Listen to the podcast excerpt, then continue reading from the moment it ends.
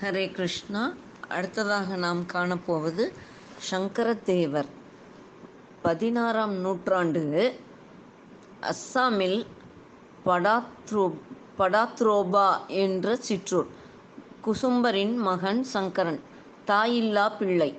அடே துக்கிரி பிறந்த மூணாம் நாளே தாயை தின்றுவிட்டாய். தகப்பனும் போய்விட்டான். பாட்டி பாவம் உன்னாலே கண் முழிக்கணும்னு உன்னை வளர்த்துண்டு வரா நீயானா அடாவடி பண்ணுறே குப்பை செத்தைகளை எரித்து அந்த நெருப்பில் சின்ன சின்ன ஜீவராசிகள் அரைக்குறையாய் அடித்து போட்டிருந்த பாம்பு எல்லாவற்றையும் போட்டு அவைகள் துடிப்பதை வேடிக்கை பார்த்து கொண்டே இருந்தான் சங்கரன். அதற்குத்தான் விமர்சனம் செய்தால் ஒருத்தி. படாத்ரோபாவுக்கு விஜயம் செய்த ஒரு மகானிடம் அழைத்து போனாள் பாட்டி. அவர் இவனை பார்த்துவிட்டு மாண்டவிய ரிஷி இப்படித்தான் செய்து கொண்டிருந்தார்.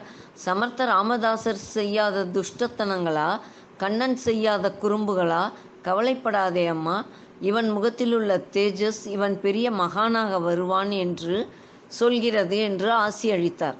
ஆனால் சங்கரன் சரியாக படிக்கவில்லையே என்று பாட்டி கவலைப்பட்டாள். சங்கரனுக்கு சாதம் போடும்போது தூங்கப் போகும்போதும் நிறைய புத்திமதிகள் சொல்வாள். பாட்டி சங்கரா நம் குடும்பம் பரம்பரை பெருமை வாய்ந்தது. சக்திதான் நம் குலதெய்வம். நம் மூதாதையர்களில் படிக்காதவர்களே கிடையாது. உன்னை கண்டு ஆசிரியர் பயப்படுகிறார் என்பது கேவலமாய் இல்லை. பிறரை துன்புறுத்தி அலறவிட்டு இன்பம் காண்பது பாபம். நீ செய்யும் சித்திரவதைக்கெல்லாம் ஒரு நாள் சித்திரகுப்தனிடம் கணக்கு சொல்ல வேண்டும். சொன்னதை கேட்டு நல்ல பிள்ளையாய் நடக்காமல் போனால் நானே உனக்கு கடும் தண்டனை கொடுப்பேன். இப்படியாக நயமாக ஆரம்பித்து கடுமையாக முடிப்பாள். சில நேரம் கண்டிப்போடு தொடங்கி அன்போடு நிறுத்துவாள். ஒரு நாள் சங்கரன் பாட்டி நீ நாளைக்கு மத்தியானம் பள்ளிக்கூடம் வருகிறாயா? என்று கேட்டான். எதற்கு என்றால் பாட்டி வந்து பாரேன். ஒரு அதிசயம் காட்டுகிறேன். நாளையிலிருந்து என் மேல் எந்த புகாரும் வராது. தீர்மானமாக சொன்னான் சங்கரன். மறுநாள் கொதிக்கிற வெயிலில் கம்பை ஊன்றிக் கொண்டு வந்தாள் பாட்டி. பள்ளிக்கூடத்தருகில் ஒரு பெரிய வேப்பமரம். அதை சுற்றி ஒரே கூட்டம். கூட்டத்திடையில் சங்கரன் பெயர் அடிபட்டது. பாட்டிக்கு அடிவயிறு சில்லிட்டது. பதை பதைத்தபடி கூட்டத்தை விலக்கிக் கொண்டு போனாள் பாட்டி. அங்கே மரத்தடியில் சங்கரன் தூங்கிக் கொண்டிருக்க ஒரு ராஜநாகம் அவன் தலைக்கு மேல் படமெடுத்து நின்றிருந்தது. நாகம் கோபம் கொண்டு கொத்திவிட்டால் இதென்ன வெயிலில் தூக்கம்? சப்தம் போட்டால் நிலைமை எப்படி ஆகுமோ என்று எல்லோர் மனதிலும் பயம். பாட்டி கண்களை மூடினாள். கண்ணா அன்று காளிங்க நர்தனம் ஆடியவனே ஆதிசேஷனை படுக்கையாக கொண்டவனே குருபுத்திரனை மீட்க நாகலோகம் சென்றவனே மலைப்பாம்பாக வந்த அசுரனின் வயிற்றை கிழித்து இடையர்களையும் க கன்றுகளையும் காப்பாற்றியவனே கருடனை வாகனமாக கொண்டவனே என் பேரனை காப்பாற்று என்று மனமுருக பிரார்த்தித்தாள். சங்கரன் கண் விழித்தான். நாகம் படத்தை சுருக்கிக் கொண்டு சரசரவென்று ஓடி மறைந்தது. சங்கரன் கண்ணன் மீது அற்புதமான ஸ்லோகம் ஒன்று பாடினான். கூடியிருந்தவர் சங்கரனுக்கு நாகதேவதையை அருள் செய்ததாக பேசிக்கொண்டனர் வயதில் மூத்தவர்கள் கூட சாஷ்டாங்கமாக விழுந்து வணங்கினர். சங்கரனுக்கு இருபத்தி மூன்று வயதில் திருமணம் செய்வித்தாள் பாட்டி. அவள் மனைவி பெயர் சூர்யா. ஒரு பெண் குழந்தை பிறந்தது. சூர்யா இறைவனடி சேர்ந்தாள். சங்கரனின் பள்ளி ஆசிரியரும் அவன் குடும்பத்துக்கு வைதீக கர்மாக்கள் நடத்தி கொண்டிருக்கும் புரோகிதரும் கூட சங்கரின் சீடர்கள் ஆனார்கள் தன் பெண்ணை வளர்த்த வளர்த்து திருமணம் செய்விக்கும் வரை குடும்பத்தை காப்பாற்றினார் அந்த இல்லத்துறவி. தீர்த்த யாத்திரையில் அவர் வெகுநாள் தங்கியது பத்ரிநாத்திலும் துவாரகையிலும். அதிகம் படிக்காத சங்கரன் பாகவத கதைகளை பாடல்களாக பாடினார். நாடகமாக எழுதினார். பனிரெண்டு ஆண்டுகள் ஸ்தல யாத்திரை சென்றார். மக்கள் அவரை சங்கதே சங்கரதேவர் என அழைத்தனர். அது ஒரு அஸ்ஸாமிய கிராமம். மக்கள் அழைப்பை ஏற்று அவ்வூருக்கு விஜயம் செய்த சங்கர தேவரை வரவேற்றது ஒப்பாரி கீதம். ஐயா பூரண கும்ப மரியாதையோடு தங்களை வரவேற்க இயலாத துர்பாகியசாலி சாலிகளாகி விட்டோம். இந்த இளைஞன் புத்- புதிதாக திருமணமானவன் தங்களை வரவேற்க திட்டம் தீட்டியவனே இவன்தான். தவறி கிணற்றில் விழுந்து விட்டான். உடனே காப்பாற்றியும் கூட உயிர் போய்விட்டது.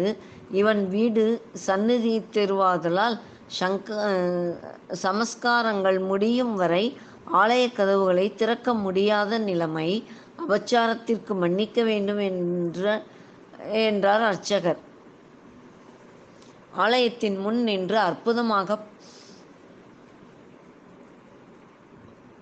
பாடினார் சங்கரதேவர். அன்று கோவர்தனகிரியை தாங்கி கோகுல மக்களை காப்பாற்றிய உனக்கு இந்த ஒரு பக்தனின் உயிரை காப்பது பெரும் கஷ்டமா?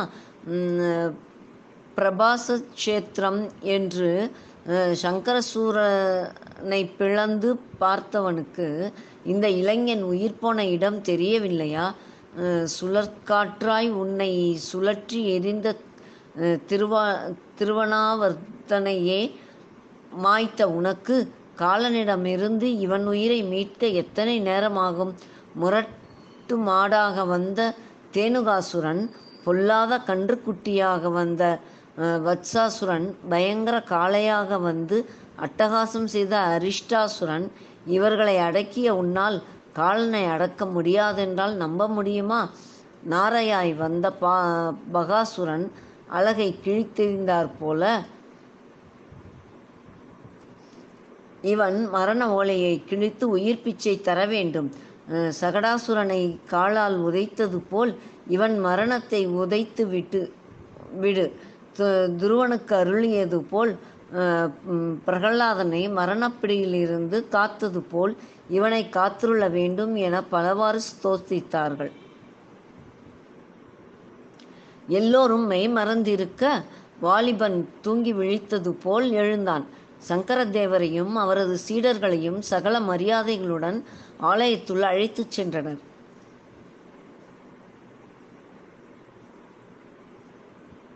ஊரார் அடைந்த மகிழ்ச்சிக்கு அளவே இல்லை. பகவானுக்கு அன்று விசேஷ அபிஷேக ஆராதனைகள் அன்னதானம் திருவீதி உலா என்று அமர்க்களப்பட்டது. பாகவத கதைகளை அஹ், அஸ்ஸாமிய மொழியில் நாடகமாக்கி சீடர்களை கொண்டு திருவிழா காலங்களில் நடிக்கச் செய்தார் ஸ்ரீ சங்கரதேவர்.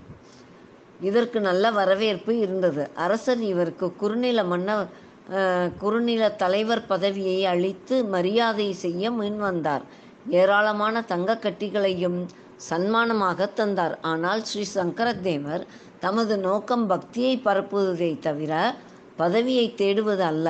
செல்வமும் செல்வாக்கும் நிரந்தரம் இல்லாத இல்லாதது. மரத்திலிருந்து கனி உதிர்வதைப் போல் உயிர் ஒரு நாள் கூட்டை விட்டு பறந்துவிடும். அதற்குள் முடிந்தவரை நற்காரியங்கள் செய்யப்பட வேண்டும். நல்லவர்கள் நிறைந்த நாடு நலம் கெடாது என கூறிவிட்டார். என் பெயர் ஜெகதீஷ் மிஸ்ரா. இலக்கண சுத்தமாக சமஸ்கிருதம் கற்றிருக்கின்றேன். பூரி ஜெகநாதத்தில் பாகவத கதைகளை சொல்லி வருகின்றேன். தாங்கள் பாகவதத்தை நாடகமாக போடுகிறீர்களாம்.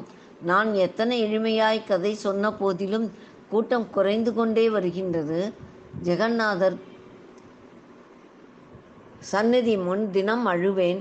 இரண்டு நாட்கள் முன் என் கனவில் வந்த ஜெகநாதர் நீ கா காமரூபம் சென்று சங்கரதேவரை பார். ஒரு வாரம் அவரது இலக்கிய சொற்பொழிவுகளை நாடகங்களை பார்த்து அனுபவ பாடம் படித்துக்கொள் என்றார். என்னை சிஷ்யனாக ஏற்று அருள் புரிய வேண்டும் என்று காலில் சாஷ்டாகமாக விழுந்து வணங்கினார் ஜெகதீஷ் மிஸ்ரா.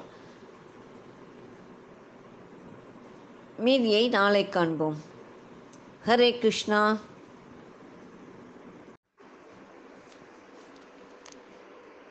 ஹரே கிருஷ்ணா.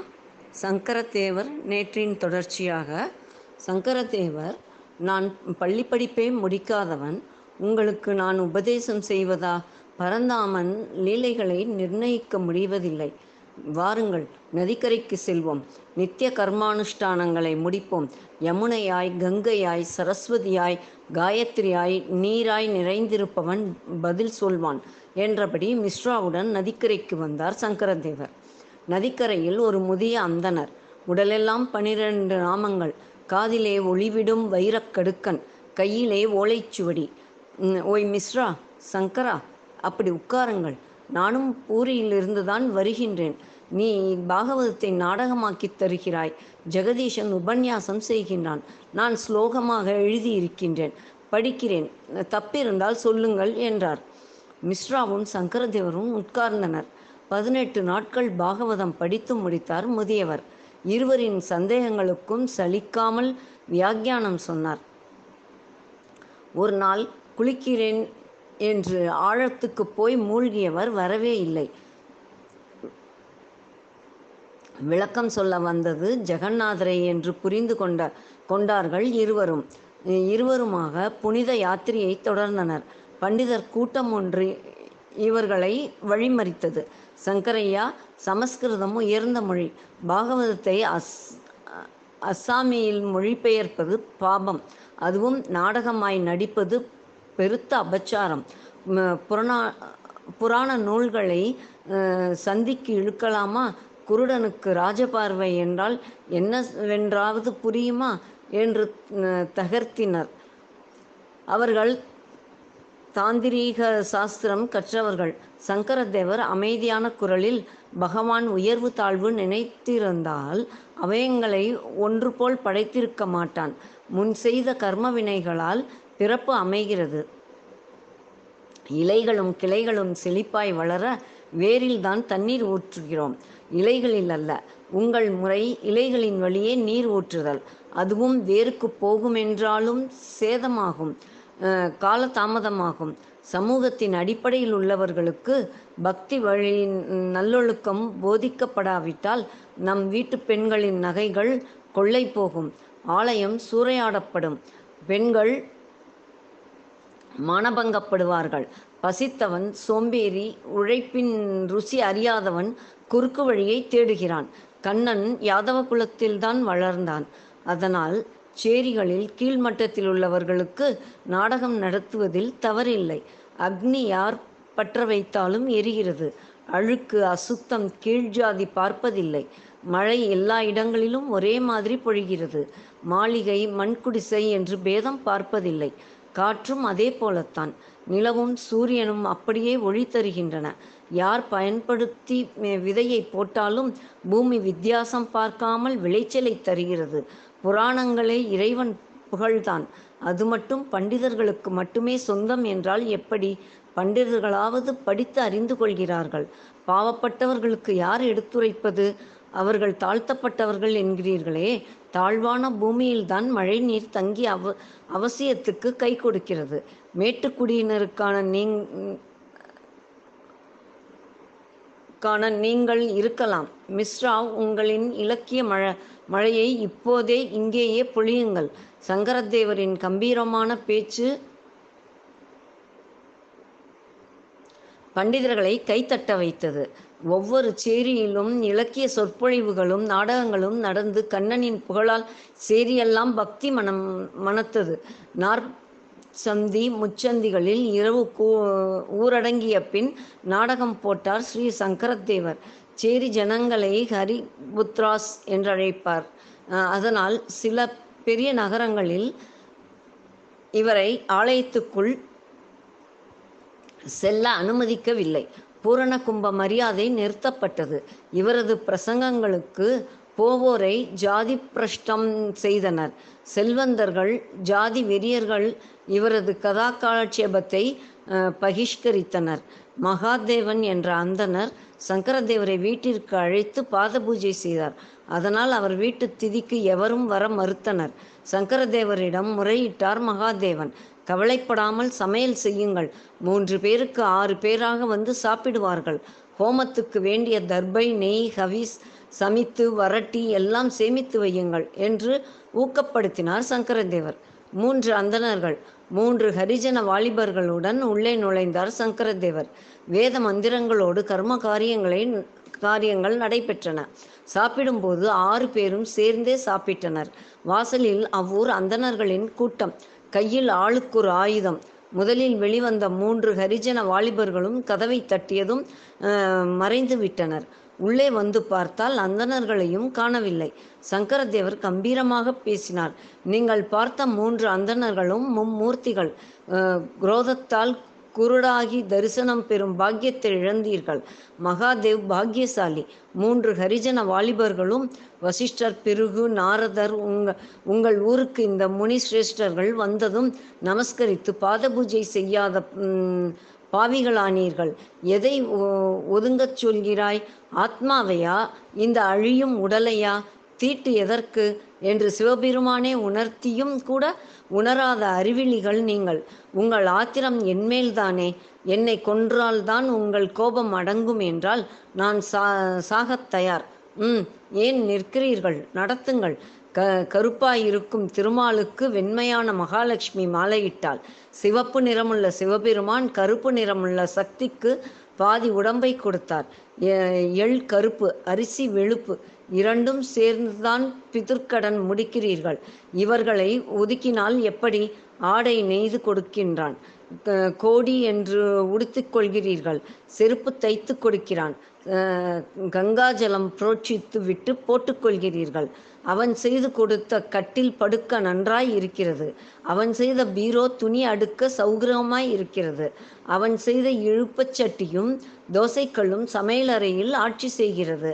அவன் தண்ணீர் விட்டு பிசைந்த மண்ணிலிருந்து செய்த பானைகள் அக்னியில் சுட்டெடுத்தால் ஔபாசன பானையாக கூட ஆகிறது. உபநயனத்துக்கு கல்யாணத்துக்கு ஏன் உங்களின் இறுதி யாத்திரைக்கும் கூட அவன் பானை செய்து தருகிறான். அவன் கருப்பு கால்கள் உழுத நிலத்தில் இருந்துதான் வெள்ளை அரிசியும் கோதுமையும் கிடைக்கின்றது. இப்படி நம்மில் ஒருவனாகிவிட்ட அவனை பக்தி என்று வரும்போது ஏன் பிரிக்கிறீர்கள்? உன்னோடு ஐவனா ஐவரானோம் என்று ராமன் ஏற்றுக்கொண்டது வேடன் குகனை. ஒற்றையாய் கரதூஷண திரிசிரர்கள திரிசிரர்களை முடித்த ராமனால் ராவண கும்பகர்ணங்களை முடிக்க முடியாதென்ற என்ற வானர்களை சேர்த்து கொண்டான். ஏற்றத்தாழ்வு கூடாதென்று காட்ட சங்கரதேவர் பேச பேச அந்தணர்கள் கண்ணில் நீர் வழிந்தது. ஆயுதங்களை உதறினார்கள். அத்தனை பேரும் அவர் காலடியில் பணிந்து தங்கள் தவறை மன்னிக்கும்படி வேண்டினார்கள். என்னப்பா செய்கிறாய்?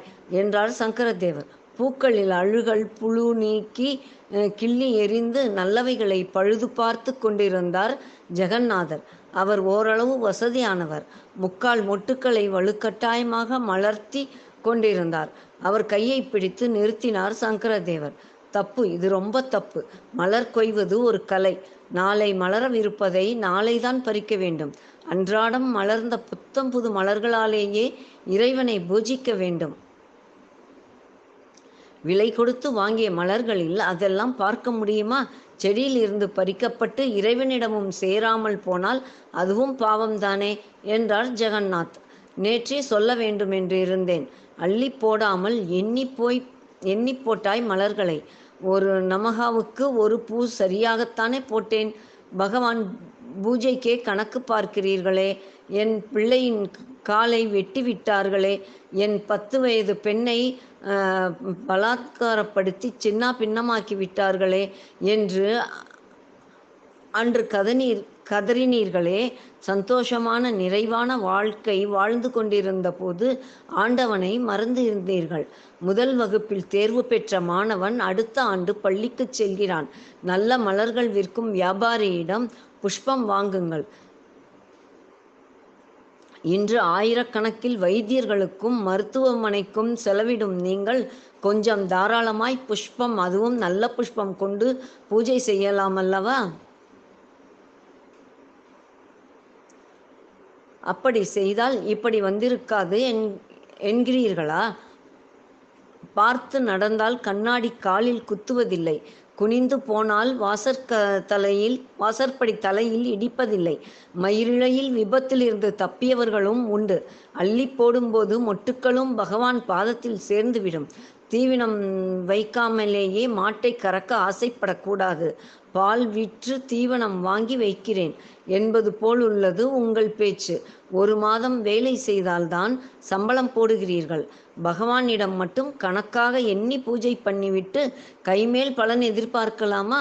ஜெகநாதன் சாஷ்டாங்கமாய் காலில் விழுந்தார். சுவாமி என் அறிவு இன்றுதான் விழித்து கொண்டது.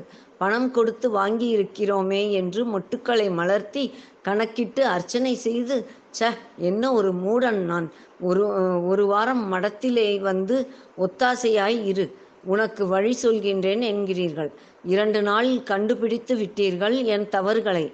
நான் வருகிறேன். இனி நான் நல்ல வழியில் நடப்பேன் என்று விடை பெற்று சென்றார் ஜெகநாத். நான் துவாரகை வழி ஸ்தல யாத்திரை போகின்றேன். நீங்களும் வருகிறீர்களா?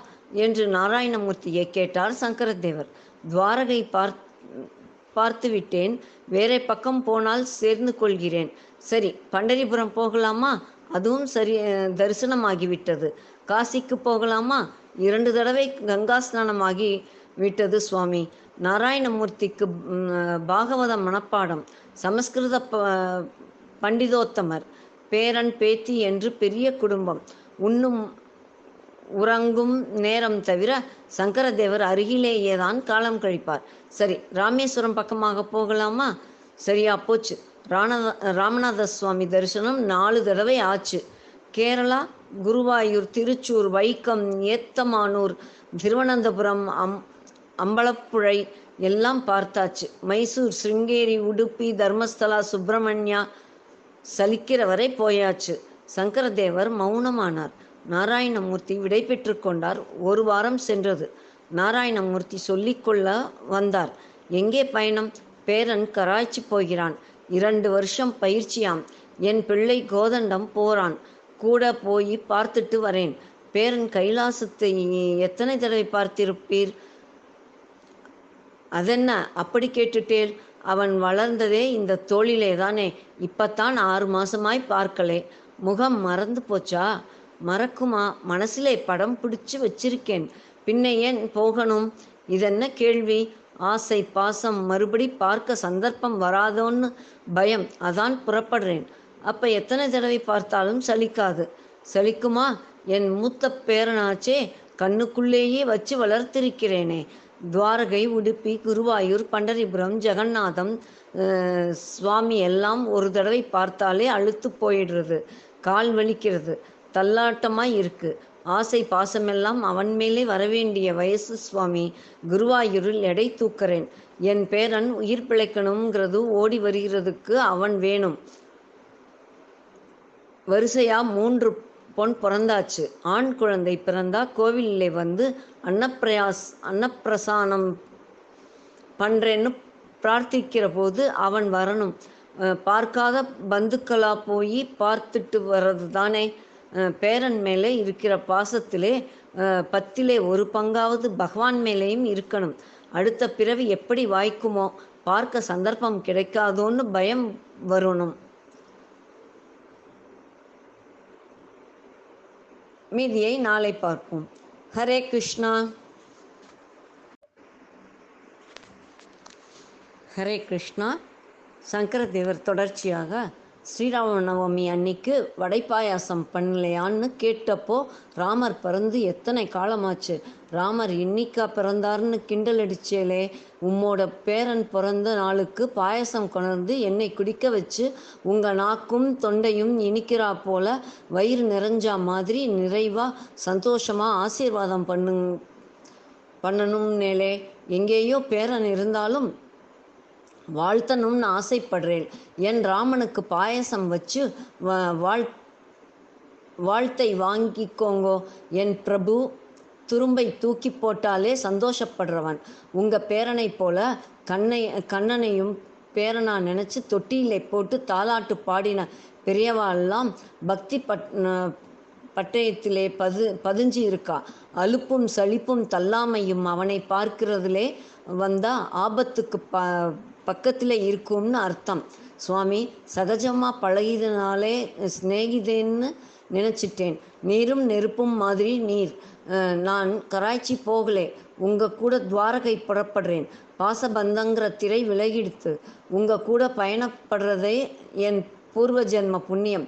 அஹ், உக்கிரசேனா ராஜாவா? ஜெயிலில் பூட்ட அக்ரூரரா கண்ணனை அழைச்சிண்டு மதுரா புறப்படுறேன். கண்ணனுக்கு குருவாய் இருந்து மகனை கேட்கணும். நான் வசனம் மனப்பாடம் பண்ணிண்டு வரேன். நாராயணமூர்த்தி உற்சாகமாக வீட்டிற்கு புறப்பட்டார். சீடர்கள் வாயடைத்து நின்றிருந்தனர். சங்கரதேவர் சிரித்து கொண்டார். ஆயிரத்தி ஐநூற்றி அறுபத்தி ஒன்பதாம் வருஷம். தா தாந்திரீக சாஸ்திரம் கற்று தன்னிடம் சம்வாதம் செய்து தோற்றுப்போன மாதவரையே தன் வாரிசாக நியமித்தார். பக்தர்களும் சீடர்களும் கூடியிருக்க நிஷ்டையிலேயே சமாதி அடைந்தார் இவர் உடலிலிருந்து ஒரு ஜோதி கிளம்பி ஆகாயத்தில் சென்றது. இந்த சரித்திரத்தை பயபக்தியுடன் படிப்பவர்களுக்கும் கேட்பவர்களுக்கும் நன்றாக படித்து திட மனதுடன் எல்லா நலன்களும் பெற்று சம்பிரமமாக வாழ்ந்து முக்தி அடைவார்கள் என்பது திண்ணம். ஹரே கிருஷ்ணா. அடுத்ததாக ஸ்ரீ கனகதாசர். நாளை காண்போம். ஹரே கிருஷ்ணா.